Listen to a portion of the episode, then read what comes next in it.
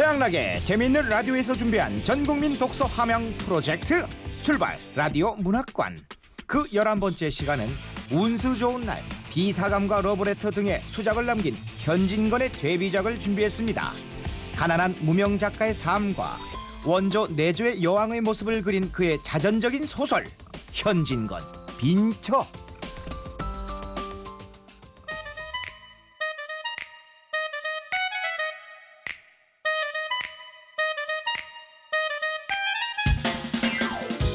빈처 가난할 빈 아내 처 제목 빈처는 가난한 아내를 의미하죠 이 소설의 첫 장면부터 가난한 아내가 나옵니다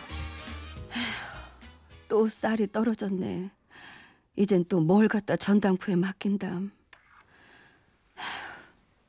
이젠 가락지도 없고 비녀도 없고 경첩이랑 살림도 거의 다 갖다 맡겼는데 이젠 어쩐담. 전형적인 조강지처의 모습을 보여주는 한국의 여인상 하지만 이 아내가 주인공은 아닙니다 소설의 주인공은 무능력한 남편이자 2년차 작가 지망생인 나죠 그래 나야 왜 또 쌀 떨어졌어? 걱정 마세요. 어디 비단 조구리가 하나 남았을 거예요. 흠, 시대적 배경이 1920년대라 그런가요? 보통의 아내라면 이러고도 남았을 텐데. 왜 너는 나를 만나서 돈 벌어와 웬수야. 글은 무슨 글을 쓴다고. 아이고 참 기가 막혀. 이제 전당포에 뭐 맡길 것도 없어요. 어? 이럴라고 나랑 결혼했어? 뭐 언제는 손에 물 한 방울 안 묻히게 해준다면서? 어이구 참. 네, 확실히 이쪽이 더 현실적인 느낌이죠. 하지만 1920년대도 지금과 다르지 않은 것이 있었으니 그것은 바로 청년 실업난. 주인공이 유부남이긴 하지만 아직 스물둘 청춘의 고학력 고스펙의 해외 엘리트 유학파였거든요.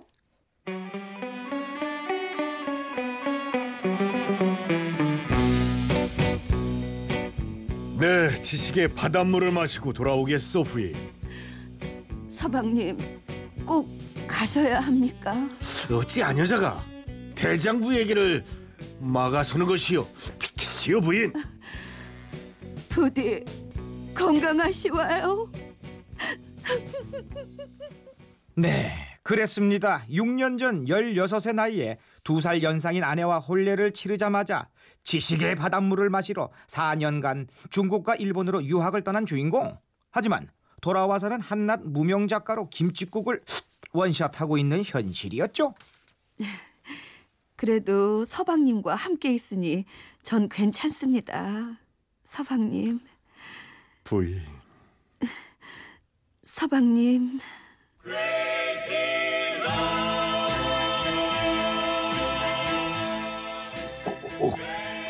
와락 덥석. 부비적 부비적 꼼냥 꼼냥. 잘 만났네. 잘 만났어. 하지만 이렇게 좋은 부부 금슬에 간간히 돌을 던지는 이가 있었으니 어유 오랜만이네 티 오늘은 어쩐 일인가 에그 저뭐 지나가던 길에 들렸네. 잘 있었는가? 아 저거 저뭐 그 글은 잘 써지고. 그렇지 뭐 자네는 은행에 취직했다며 그럼 얘기 들었네 축하하네 가까운 친척인 T. 주인공과 동년배였지만 한성은행에 취직해 주위에 부러움을 사고 있는 인물이었죠. 안 그래도 비교돼 씁쓸한데 이쁜 양산을 꺼내 펼치며 이러는 겁니다. 이것 좀 보시게. 하얀 비단에 매화를 수놓은 양산이 참 이쁘지 않은가? 내 아내를 주려고 하나 샀지. 어머나 참 곱습니다. 겁죠? 어쩜 아무리 조강지처라 해도 부러움은 숨길 수 없는 법. 그 눈빛으로 말씀드릴 것 같으면 홈쇼핑 채널을 보고 있는 아내들의 눈빛과 흡사했죠. 뭐그 그래 참으로 고구만 아내가 참 좋아하겠어 그치?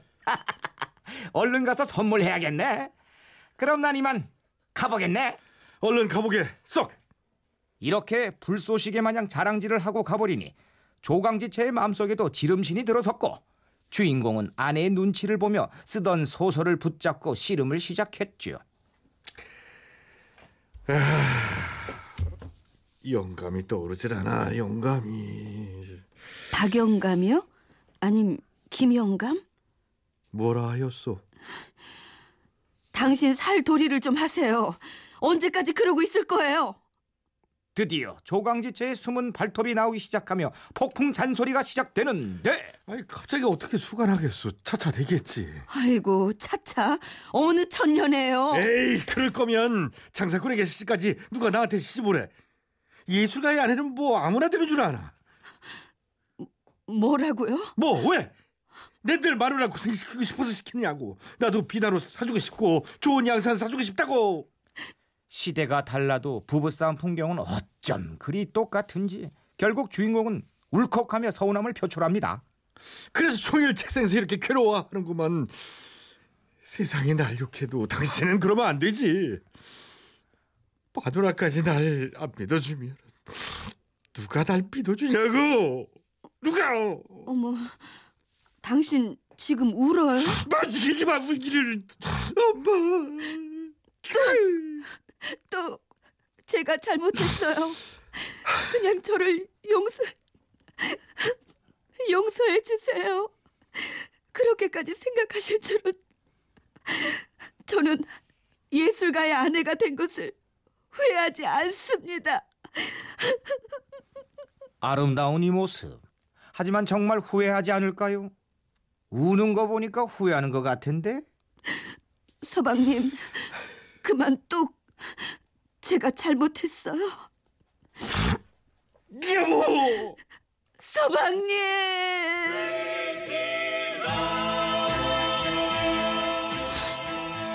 와락. 덥석 더듬 더듬 또, 또 시작이다. 음악 카트! 에휴, 좋았는데 헤이!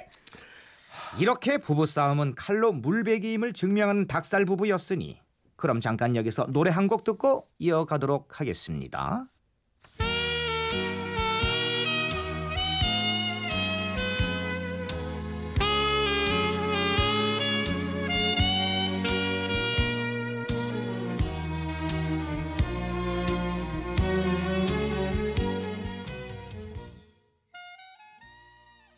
자, 다시 재미있는 라디오에서 준비한 전국민 독서 함양 프로젝트 출발 라디오 문학관 현진간 빈처 계속해서 이어갑니다.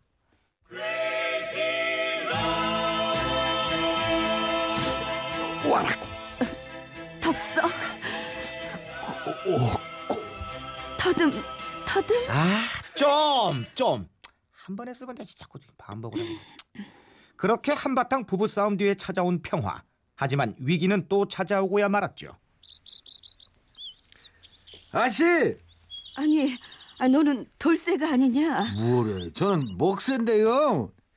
아씨 친정 무슨 먹새잖아요. 아 먹새 그래 아니 근데 네가 웬일로 오늘 무슨 날인지 아시죠? 주인님이 오늘 잊지 말고 꼭 오시래요. 그 말 전하러 왔으니 전 이만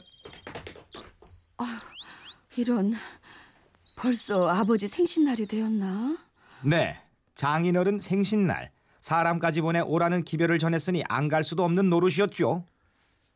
서방님, 저 오늘이 아버님 생신이라고 그러시는데 어서 가구려. 저 혼자요? 아, 당신도 같이 가셔야죠. 나도 곧 준비하리다. 단벌 두루마리를 챙겨 입고 갈 채비를 마친 주인공.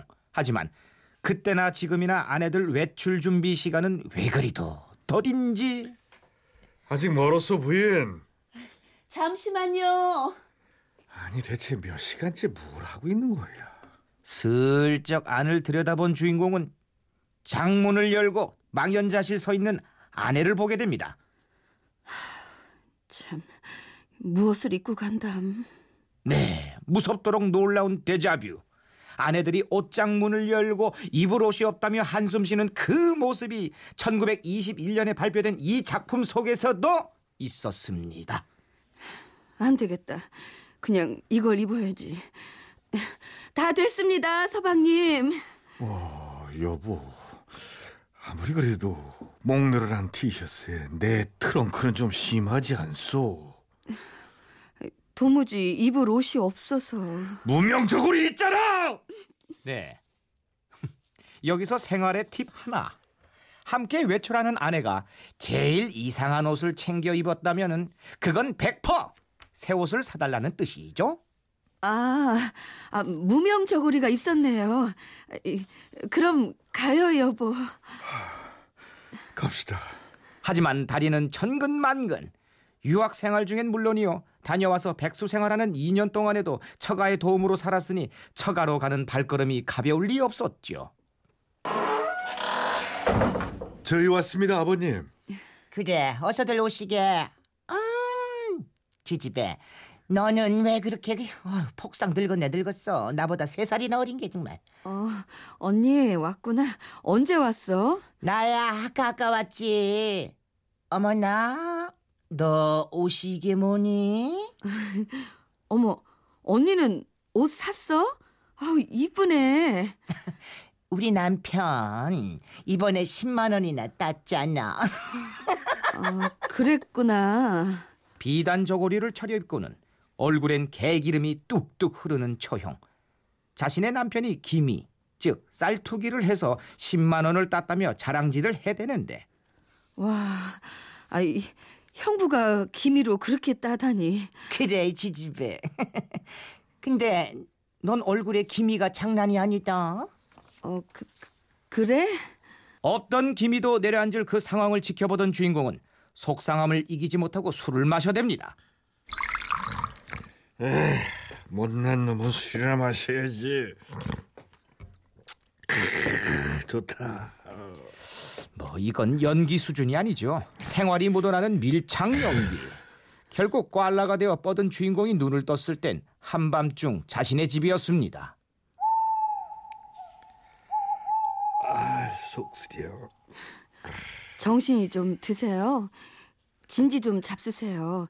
싸운 음식이에요. 부인, 저는 하나도 안 부럽습니다. 언니 눈에 멍든 거 보셨죠? 형부가 요리집에 기생집에 아주 속을 썩이더니 기생을 얻어서 딴 살림을 차렸답니다. 그리고는 그렇게 손찌검을 해댄대요. 돈푼 생기면 다들 그러는 건가? 그런가 봐요. 없으면 없는 대로 우리처럼 이렇게 의좋게 사는 게 행복 아니겠어요?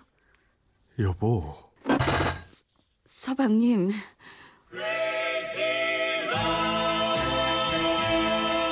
이제 그만 그만. 그렇게 서로를 위로하며 다시 사랑을 확인한 부부. 다음 날 처형 그러니까 그 눈탱이 밤탱이 된 아내의 언니가 집에 들릅니다. 그리고는 사가지고 온 새 신발을 그냥 쫙 깔아놓고 한바탕 자랑을 시작했죠. 어머나 고아라. 아, 언니 이게 다 뭐야? 네 형부가 옷 사라고 돈을 주지 뭐니. 그래서 옷도 사고 신도 사고. 이쁘지? 열 개 사면 하나 공짜라서 네 것도 하나 샀다. 얘다 여기. 어머, 아, 아, 진짜? 아, 고마워 언니. 그럼 나 갈게. 네 형부 올 때 됐어. 쥐어 터지지 않으려면 또 가야지. 어, 어, 어 나오지 마. 어. 언니, 살펴가세요, 처형. 언니가 가고 신을 신어본 아내는 아이처럼 좋아합니다. 버선을 당겨 신고 까치발도 들어보며 좋아서 어쩔 줄 모르죠. 이거 어때요? 곱지요? 어머나 세상에 어쩜 이렇게 이쁠 수가? 아유, 그렇게 좋아. 아이 그럼요, 그럼요. 이렇게 고운 새신을 언제 신어봐요? 아니 저기 그러니까 서방님 제 말은요. 아니야, 나도 어서 출세를 해서 당신 비단신 한 켤레 사주고 싶다. 여보 얼마 안 돼 그럴 거예요. 정말 그럴 것 같소? 그럼요. 그렇고 말고요.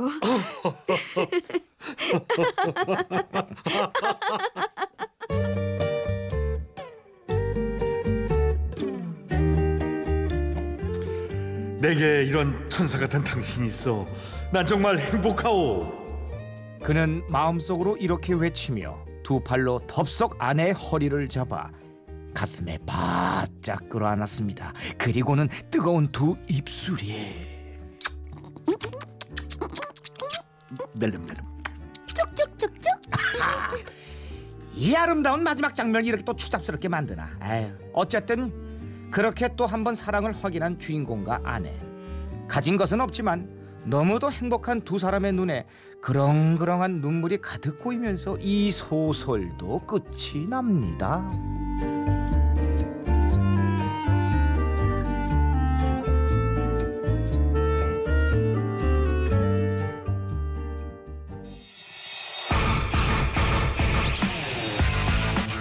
네, 최양락의 재미있는 라디오에서 준비한 전국민 독서 함양 프로젝트 출발 라디오 문학관.